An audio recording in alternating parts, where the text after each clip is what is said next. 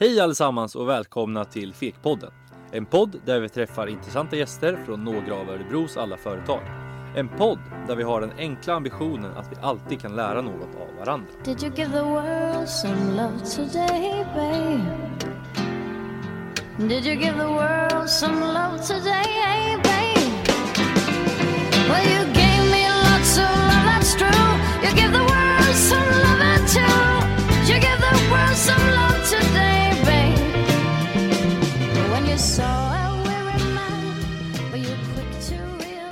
I dagens avsnitt av Fekpodden fortsätter vi vårt sökande efter svar på vad ekonomer gör inom olika organisationer och företag. Jag som håller i dagens avsnitt heter Karin Seger, men alla brukar kalla mig för Kajsa. Jag är lärare och forskare inom företagsekonomiämnet här på Handelshögskolan vid Örebro universitet. Min inriktning är redovisning och det är anledningen till att Helene Stockhult, som vanligtvis är den som guidar er genom Fekpodden, har bjudit in mig för att hålla i just det här avsnittet. I dagens avsnitt ska vi nämligen ta reda på vad ekonomer som jobbar på revisionsbyråer egentligen gör om dagarna. Vi har bjudit in Jens Bertling och Therese Jonasson från företaget EY för att få en bild av hur det är att jobba på en av de större revisionsbyråerna. Vi får bland annat veta vad det är för skillnad på revisorer och redovisningskonsulter. Hur det går till att bli auktoriserad, både som revisor och som redovisningskonsult. Och vi får veta vad det finns för möjligheter, både vad gäller karriär och utveckling, när man jobbar på en av de större byråerna. Vi får också tips angående vad man bör tänka på under sin studietid om man vill jobba på byrå och vad man egentligen förväntas kunna när man är nyutexaminerad ekonom och börjar jobba. Jens och Therese berättar också om hur en vanlig dag ser ut på jobbet och vilka fördelar och nackdelar som finns med att jobba på en revisionsbyrå. Varmt välkommen till Fekpodden! Did you give the world some love today, babe? Did you give the world some love today, babe?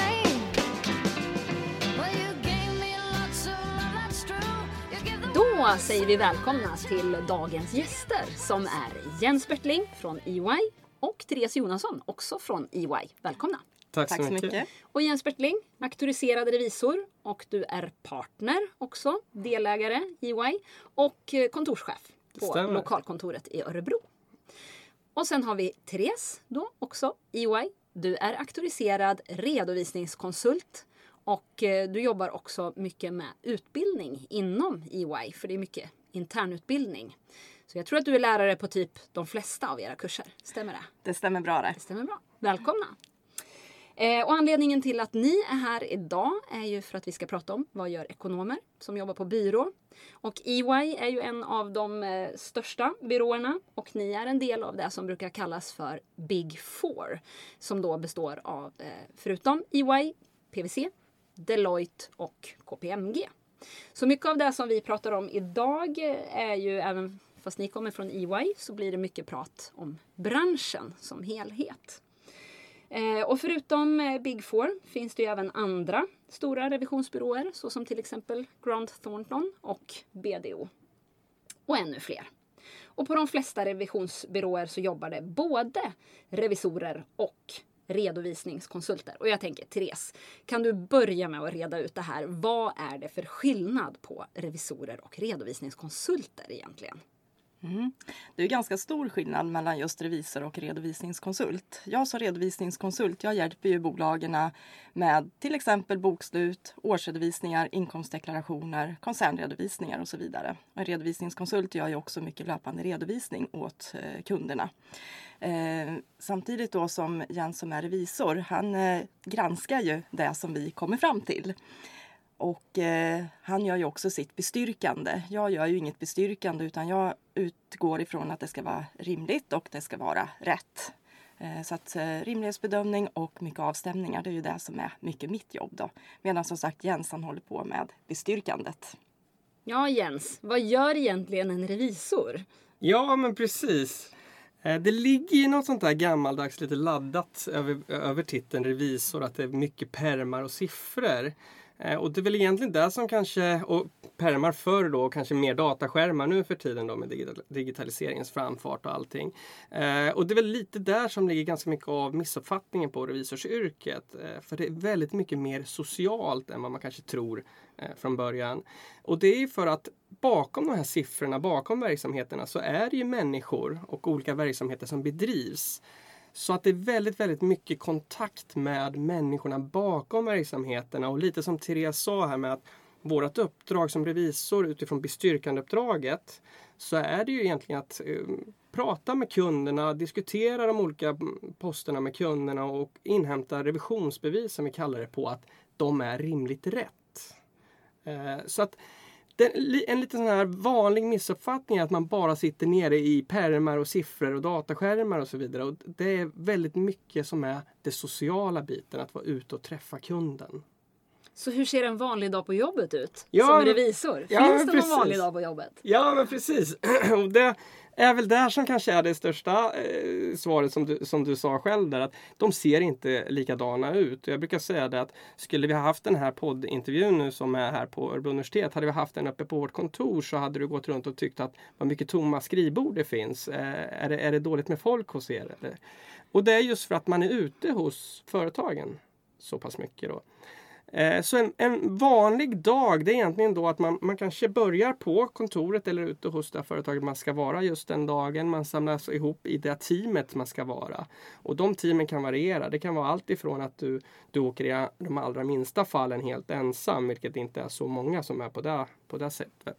Eh, Men sen också tillsammans med att du är upp mot, om vi kollar i Örebro-regionen mätt, så kanske upp mot eh, åtta personer eller liknande där. Men vi har ju också, om vi rör oss mot de riktigt stora bolagen, så kan det vara hundratals som ingår i ett revisionsteam. Sen är det kanske uppdelat att man inte är på samma ställe hela tiden då, men ändå, ändå eh, väldigt mycket olika i de konstellationerna. Och de teamen är inte de samma hela tiden. Utan då samlar man ihop sig med det här teamet som ska jobba den dagen. Man åker ut till det uppdraget, till den kunden, till det företaget. Man har förbokat de möten man vill ha med personal på det här företaget. Och så går man igenom de här olika delarna och försöker då inhämta de här bestyrkande underlagen som gör att vi kan uttala oss om att eh, det är rimligt rätt då eller att det i allt väsentligt är rätt de finansiella rapporterna.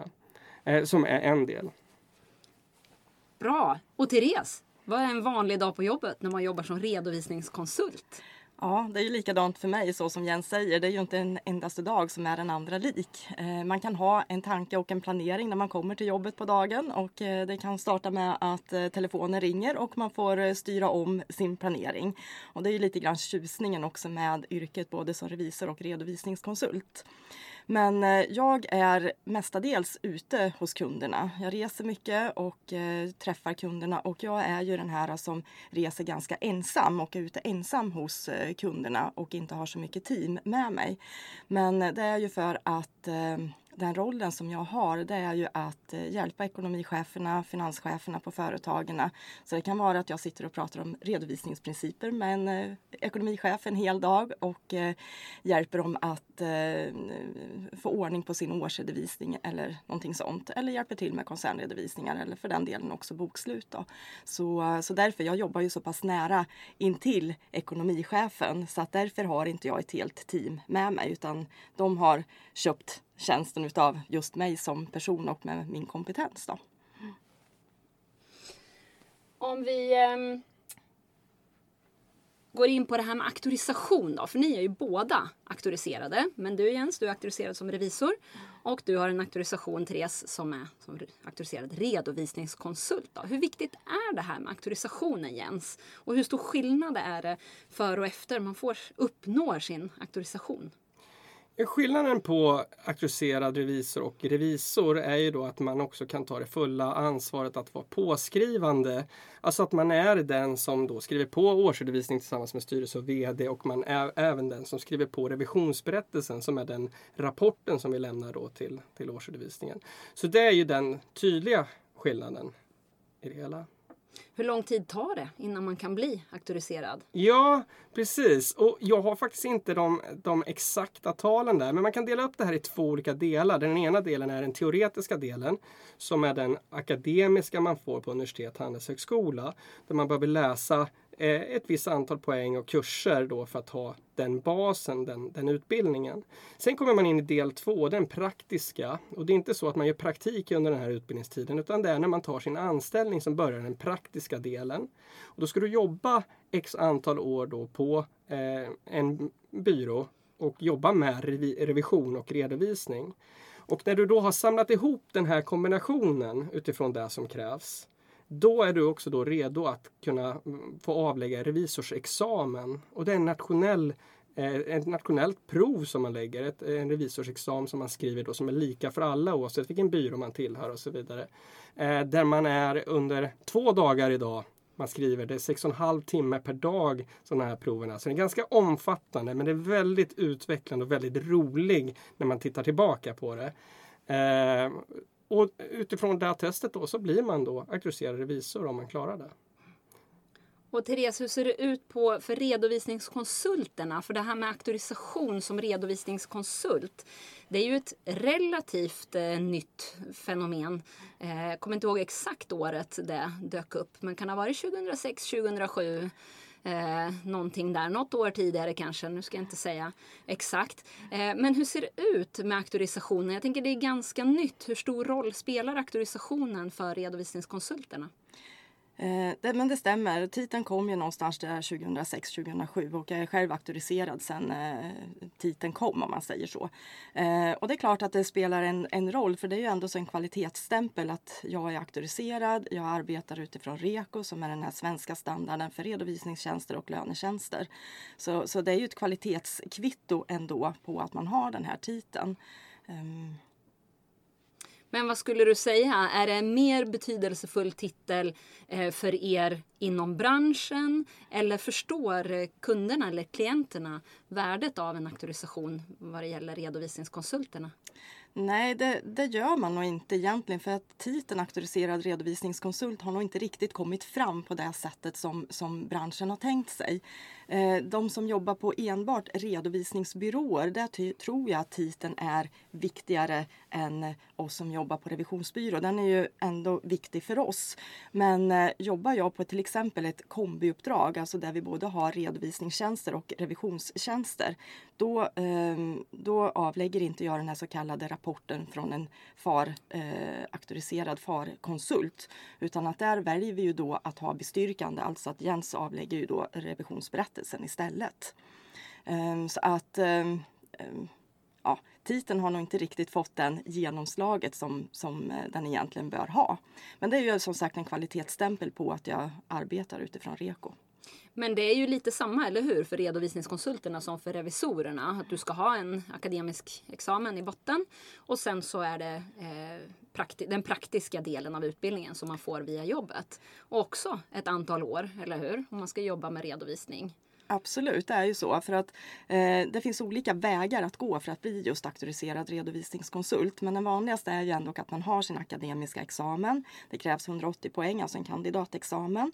Eh, därefter får man ju, så som Jens sa när det gäller revisorerna, att man får sin anställning på en byrå. Och därefter börjar den här eh, praktiska tillämpning av sitt yrke om man säger. Och då ska jag ha tre års erfarenhet då med en mix utav uppdrag och eh, ja, där jag kommer framåt i, i, min yrkesroll. Då. Och därefter har jag ju möjlighet då att eh, skriva auktorisationsprovet just för redovisningskonsult. Och det är samma sak där, man skriver ett prov, eller hur? Det stämmer bra. Eh, så att det, det, har ju införts eh, och har varit under ganska många års tid det här provet då som man gör. Och eh, då ska jag också säga det att, att vi har ju två aktörer inom branschen. Vi har ju dels FAR. Vi tillhör ju FAR, både Jens och jag, vår eh, branschorganisation. Men i branschen så finns också SRF-konsulterna där bara redovisningskonsulter är medlemmar. Då. Jens, hade du något att tillägga? Nej, jag tänkte bara där generellt, där, samma för både redovisningskonsulter och revisorer, just där att vi pratar om den akademiska delen och sen den praktiska delen. Och det man ska ta med sig där också att vi, vi pratar om det praktiska just att det är då du tar din anställning och du börjar på jobbet. Men vi satsar, alla de här byråerna satsar väldigt mycket på vidareutbildning för det är väldigt, väldigt viktigt även då när vi är i den praktiska fasen så att säga. Så att det gör alla byråer och fortsätter med olika interna kurser. Och lite som du nämnde inledningsvis där att Therese eh, är involverad väldigt mycket i hos oss då. Eh, så att den är väldigt viktig tillsammans med on the job day training. Så att varje dag när du är på jobbet så är det utbildningen en, utveckling hela tiden. Så ska man jobba på byrå så får man inte vara trött på att lära sig nya saker låter det som. För det låter som att det är mycket utbildning även efter man har börjat jobba. Ja men så är det verkligen. Jag kommer ihåg just de här första åren hur man kände att gud vad jag har lärt mig. Och ju mer man lärde sig så märkte man bara gud vad mycket mer det finns att lära. Och det där är ju någonting att man är aldrig färdig.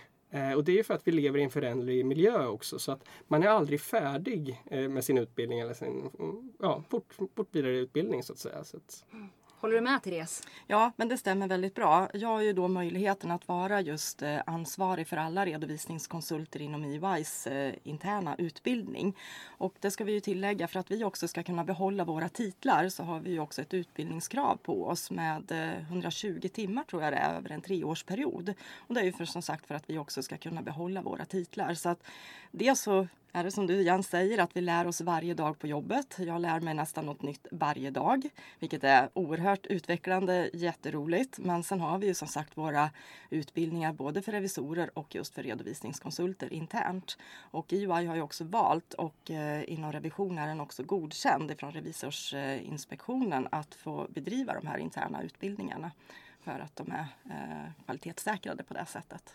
Och där kan man väl säga att det är ganska lika va? inom, om vi pratar Big Four eh, byråerna eh, och även de andra som då GT, BDO, de som ligger lite eh, hack i häl eh, på er stora. Att man driver mycket egna internutbildningar, eller hur? ja, så och har skulle jag sina säga. egna program. Ja, men precis. Så skulle jag säga att det, det är samma på, på det. Att man, man har hand om det i sitt eget skrå då, så att säga. Under då godkännande som, som krävs då. Men du Jens, jag tänker på, nu har vi pratat mycket om eh, revisorer och redovisningskonsulter. Finns det andra karri- karriärmöjligheter om man börjar jobba på byrå? Ja, men det är jättebra att du ställer just den frågan också. För att som vi står här som representanter utifrån då branschen så kommer vi då som jag som auktoriserad revisor och Therese som auktoriserad redovisningskonsult. Men vi har ju många fler olika då eh, med olika bakgrunder, bland annat mycket jurister, både bolagsjurister och skattejurister som en stor del. Sen så inom det här karriärspåret så har vi också utifrån managementkonsulter eller som vi kallar som advisors, olika rådgivarfunktioner, alltifrån transaktionsrådgivning eller andra delar. Så att det finns en mängd olika då tjänsteutbud. Så att ibland blir det lite vilseledande när man pratar om byråerna som revisionsbyrå. För revision är en del men det är så otroligt mycket fler tjänster. Så kanske ekonomibyrå eller något liknande skulle ha varit ett begrepp. Mm. Eh, jag tänkte att vi skulle gå vidare in på, för det är så här att i våran poddserie så har vi ett avsnitt som vi kallar för Vill du veta någonting? Så fråga Fekpodden. Och då är det så här att vi har fått in eh, många frågor från våra studenter eh, till dagens gäster. Och eh, just idag så kommer frågorna från våra studenter som läser kandidatkursen i redovisning just den här terminen. Så vi har flera studenter där som har ställt frågor till er. Och jag tror att vi eh, börjar med en fråga som Therese kanske kan svara på. Eh, du är ju med och hjälper till här i undervisningen som lärare, både på civilekonomernas eh, grundkurs och du är med som lärare på kandidatkursen i redovisning, vilket vi är eh, tacksamma för. Och dessutom, som vi pratade om, du håller ju mycket kurser nationellt, internutbildningar inom EY. Och du vet ju ganska bra vad våra studenter och vad era nyanställda och nyutexaminerade kollegor kan och eh, kanske också vad de inte kan och vad de skulle behöva kunna. Frågan lyder så här. Om man som student är sugen på att jobba på byrå när man är klar med sin utbildning, vad bör man då ha läst för kurser? Ja, men framförallt så är det ju bra att ha sin universitetsutbildning med sig för det är ju en bra grund. Och i den här utbildningen så är det jättebra om man har läst då företagsekonomi förstås, beskattningsrätt och handelsrätt. Precis, och det är egentligen den klassiska. Det är ju så att Revisorsinspektionen har ändrat kraven eh, och breddat så att eh, många fler ska kunna söka sig mot yrket, både revisor och redovisningskonsult. Men naturligtvis, vår rekommendation härifrån är ju också att, för det är ju så när man skriver proven, eller hur Jens? Det är ju, proven är ju inte förändrade, utan det är fortfarande eh, företagsekonomi och eh, beskattningsrätt, handelsrätt, lite nationalekonomi och de klassiska ämnena. Så är det ju och eh, de, de är ganska tuffa de där proven. Så att eh, vara väl förberedd är någonting som man måste vara helt enkelt när man ska sätta sig i den situationen. För det, det, är, en, det är en utmaning att, att skriva de här proven. Mm. Och då är, som ni säger, universitetsutbildningen är ju själva grunden som ni sen bygger vidare på. Mm, Therese, hade du något mer vi har glömt? Ja, det är som du säger att vi bygger ju vidare på det här sen. För vi har ju som vi tidigare har pratat om också väldigt mycket intern utbildning. Så att eh, grunden från universitetet är ju jättebra och sen så formar vi ju också våra medarbetare med det som de behöver att ha då, i utbildningsväg. Finns det flera saker som kan vara bra fördel att ha med sig om man nu sitter och funderar på vilka kurser man ska söka? Eller finns det innehåll i kurser som man bör tänka på att ta till sig? Ja, eh, vi jobbar ju väldigt mycket i Excel så att eh, kan man dra nytta av det under sin utbildning på universitetet och göra kanske sina uppgifter i Excel och så vidare, då är det jättepositivt för att det jobbar vi och kunderna med jättemycket. Sen är det ju det att vi är en internationell byrå och vi, eh, ja, det engelska språket är ju väldigt bra att ha med sig. Mm. Och det engelska språket har vi ju med oss en del i undervisningen men det är framförallt när vi kommer upp på avancerad nivå som det blir mer engelska. Men det gäller liksom att ta till sig lite av det här innehållet då, längs med vägens gång. Som du säger, Excel börjar vi jobba med redan på, på grundkurs eh, för civilekonomernas del i alla fall. Så att eh, när det kommer in i utbildningen så är det alltså viktiga delar som ni eh, värdesätter. Mm. Men vilka krav ställs egentligen när man kommer som nyanställd, Therese? Vad förväntas man kunna? Ja, man förväntas ju egentligen inte ha så mycket erfarenhet med sig för det är ju den som man skapar och får hos oss om man säger. Så att har man som sagt sin utbildning från eh, universitetet så, så kommer de att få den här lärande resan under sin anställning hos oss då. Så att eh, vi kommer ju, dels så får man ju bra handledning och utbildning direkt vid start. Eh, och eh, därefter så formas man ju och får eh, ja, men lära sig sitt jobb allt eftersom då. Men du Jens, eh, vi fortsätter med en fråga till dig. Du är ju ofta med vid rekrytering av nya medarbetare.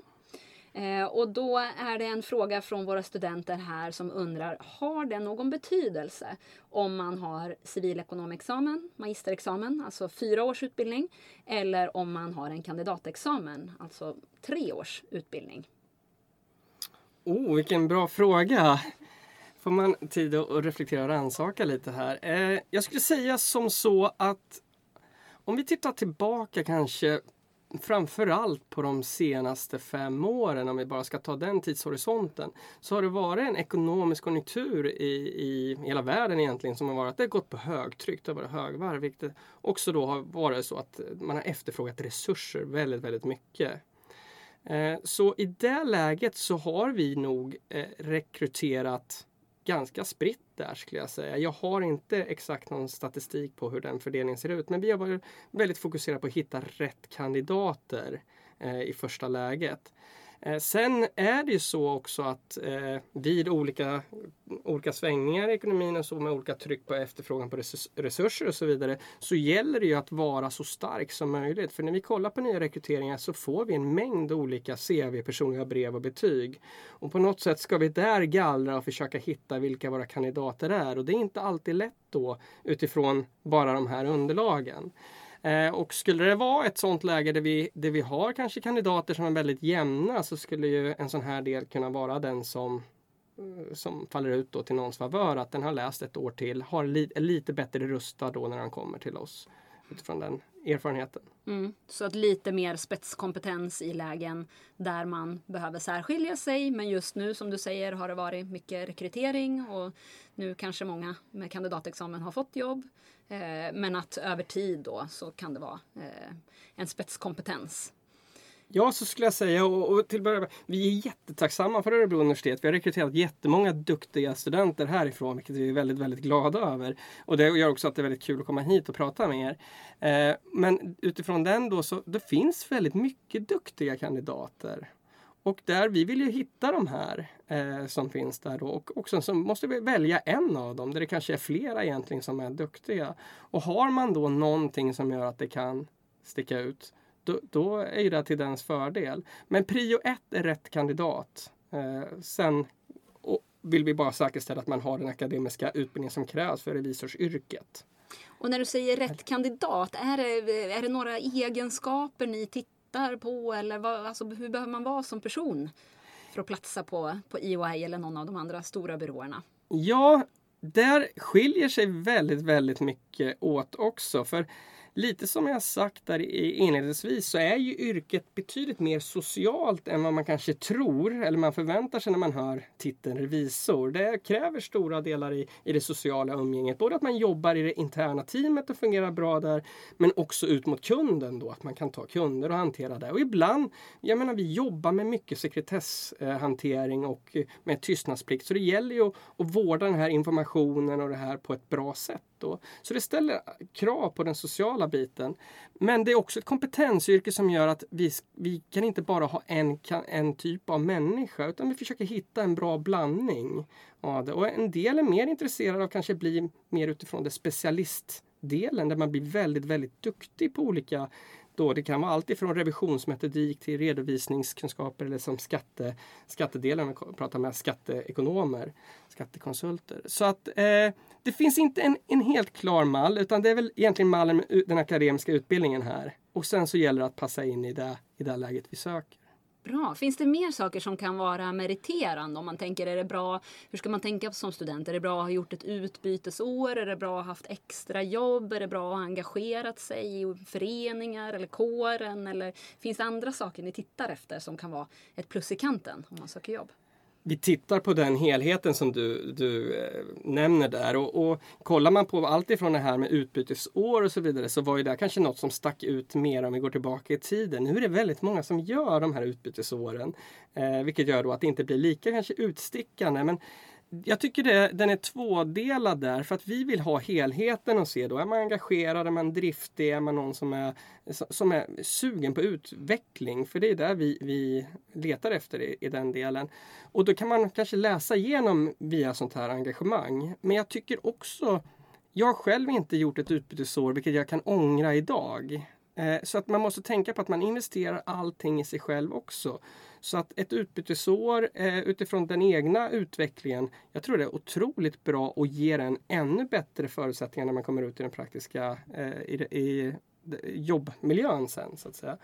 Eh, men helhetsbedömning, sen tror jag också där, om man bara ska lägga till att man ska komma ihåg, jag jobbade själv, om jag bara reflekterar över mig själv, jag jobbade rätt så mycket de sista två åren på mina universitetsår. Och man, man får ju hitta att när du går på universitetet då måste du också ha totalt engagemang mot det. Så det är viktigt att kanske att man inte tar på sig för mycket grejer runt omkring utan nu, nu är det det här jag ska fokusera på. Mm. Therese, har du någonting att tillägga? Något tips? Mm. Nej, men jag håller med dig. Jag gjorde en liten, om vi bara går och tittar på själva den akademiska utbildningen. Jag har ju ingen magisterexamen, jag har en dubbel kandidatexamen. Dels en i handelsrätt och en i företagsekonomi. Så att det är ju min bana eh, för att eh, kommit in. Sen, eh, sen jobbade jag faktiskt ett antal år innan jag började studera. Så jag var ju väldigt motiverad när jag just studerade och då gjorde jag det min, min fyraåriga utbildning läste jag då på tre år. Eh, så, att, eh, så att jag blev klar eh, i god tid där då. Eh, eller ganska så snabbt. Men ehm, Nej men för övrigt så har jag nog inte så mycket mer att tillägga än det just Jens har sagt. Att eh, fullt fokus på, på utbildningen och, och därefter mm. Ja, det är det man kan känna ibland att tiden här är, ju ändå relativt kort oavsett om man läser tre, fyra eller fem år. Och man, man ska nog tänka att man ska ha med sig den i bagaget för, för resten av sitt yrkesliv. Så att det, det är som ni säger, man investerar i sig själv här och att verkligen eh, ta vara på det. Ett väldigt bra tips. Eh, vi har fått en annan fråga från våra studenter som också är kopplad till det här med karriärmöjligheter. Jag tror att den eh, frågan kanske får gå till dig Jens igen då. Eh, och då, då är frågan så här, finns det möjligheter till internationellt utbyte om man jobbar på byrå? Ja, men det gör det ju. Och det är också något som vi eh, gärna ser utifrån det här att vi är en global byrå. Vi är för mobilitet både inom landet men också eh, bortom landsgränser. Alltså att man gör några Uh, något, något år eller man, man kan lägga den tiden egentligen ganska, ganska spritt. Man får göra så att man söker eh, den möjligheten och då är det kortaste tiden som jag tror är tre månader. Jag tror det är längsta är två år. Så då får man kolla lite vad, vad som passar för en själv och vad man, vad man vill göra i den delen. Eh, men det finns absolut möjligheten och det är något som sker hela, hela tiden också. Spännande. Eh, och en annan fråga kopplat till det som visserligen inte har kommit in nu men som jag vet att studenter brukar undra över. Det är det här att om man skulle vilja byta anställningsort inom landet. Therese, hur funkar det? Säg att jag får ett jobb i Stockholm och så ångrar jag mig och vill eh, komma tillbaka till Örebro eller någon annanstans. Hur fungerar det? Ja, precis, jag står och skrattar lite grann här för jag är väl ett typexempel just på den som har rört mig runt om i Sverige. Eh, jag eh, läste ju min civilekonomexamen och tog den i, på Kristianstad högskola och hade då ett bra samarbete med just EY och fick då också möjligheten att få anställning där. Men eh, som ni hör, jag är inte skåning utan eh, jag kommer ursprungligen ifrån Hällefors faktiskt här i Örebro län och eh, kände då att jag ville hemåt. Och eh, träffade faktiskt då ett par kollegor eh, på en utlandskurs som jobbade i Karlstad. Och de eh, såg ju till då att jag fick möjligheten att eh, träffa rätt personer på Karlstadkontoret och också göra den här förflyttningen inom Sverige. Då, då. sen har jag ju då också Eh, efter att ha jobbat 13 år i Karlstad också jobbat ett år här i Örebro. Vad säger du Jens? Fler erfarenheter av Utbyte inom landet, byta kontor? Ja, men precis. Jag tänkte bara lägga till också att man behöver inte alltid heller byta kontor utan vi jobbar ju som en byrå i hela landet då, vilket gör att vi kan jobba med team som vi pratar lite om att vi jobbar tillsammans i olika grupper och då kan man tillhöra ett team, ett Stockholmsteam för ett uppdrag när man är i Stockholm och hjälper dem på det här uppdraget eller i Malmö eller i Karlstad eller i Västerås eller vart som helst. Så vi försöker jobba där vi också bryggar över kontorstillhörigheten. Så man behöver inte flytta fysiskt alltid utan vill man så får man prova på den delen också.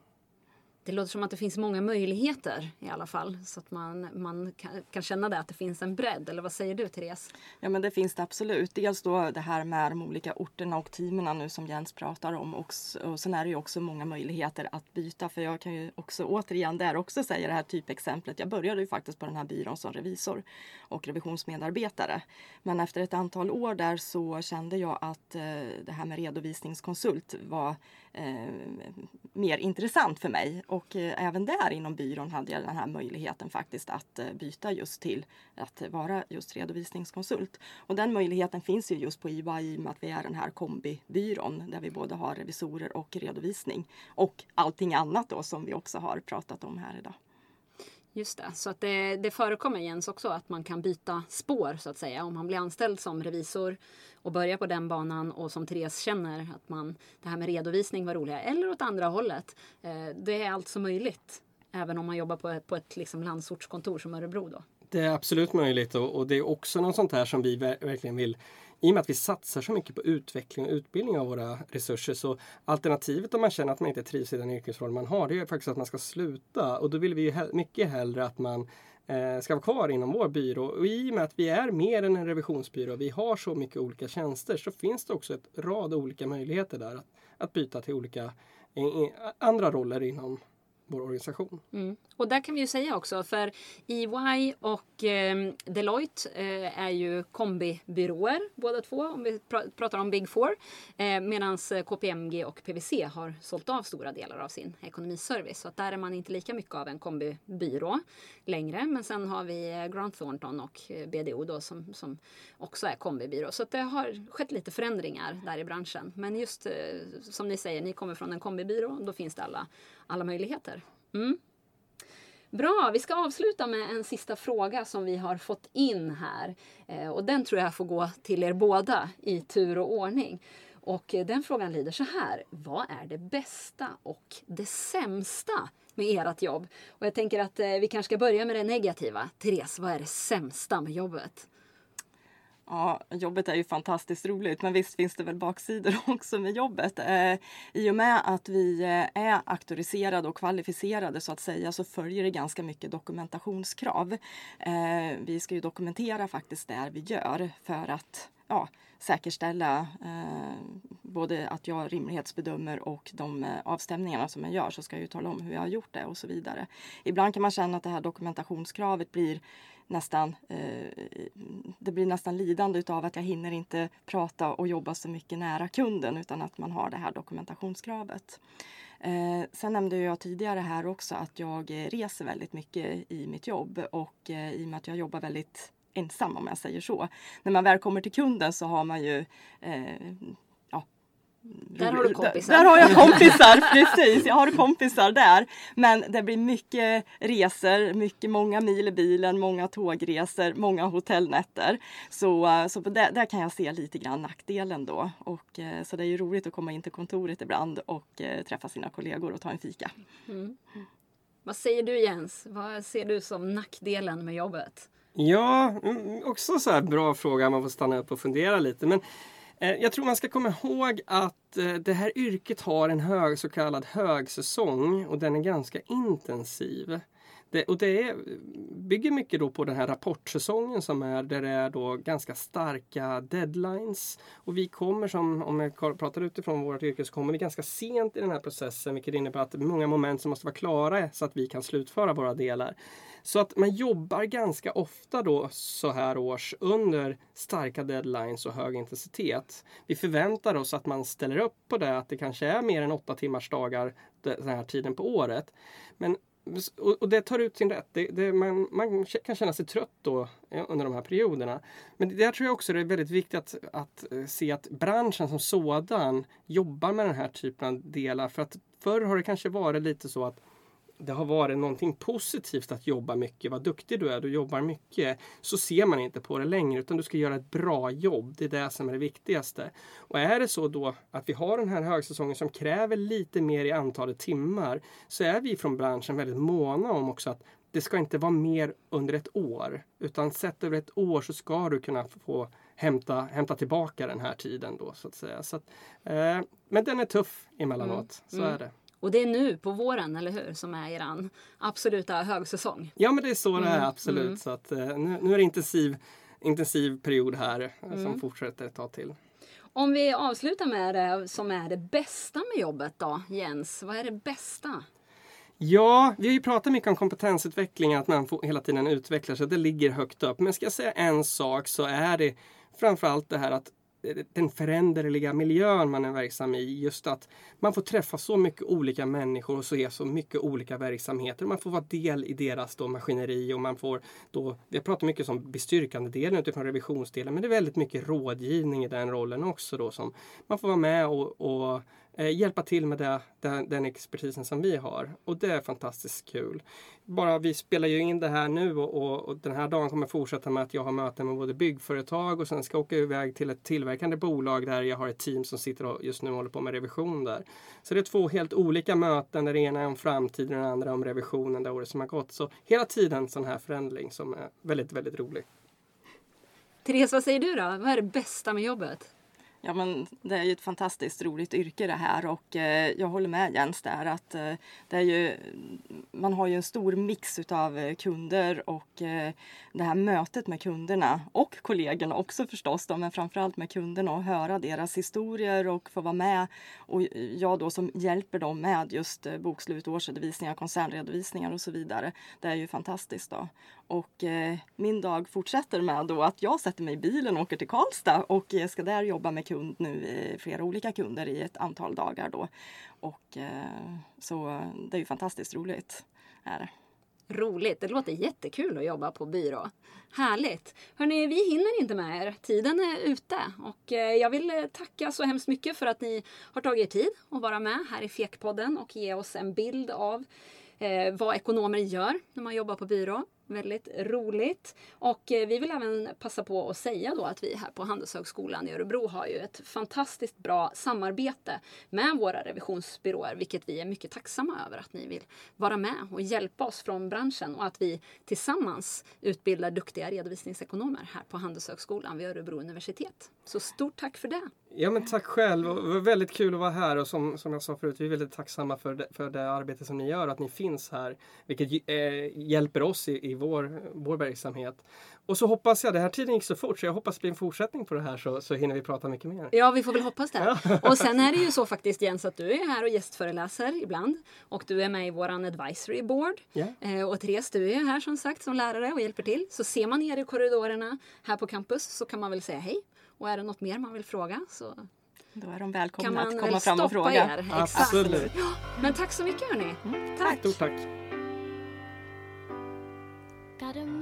Tack för att just du lyssnat på Fekpodden. En podd utgiven av Handelshögskolan Örebro universitet. Har du tankar och idéer om innehållet i Fekpodden? Eller har du kanske förslag på en spännande gäst att bjuda in? Skicka ett mejl till info fekpodden.se Men följ gärna Fekpodden på Instagram så att du inte missar några intressanta gäster och avsnitt. Vi ses!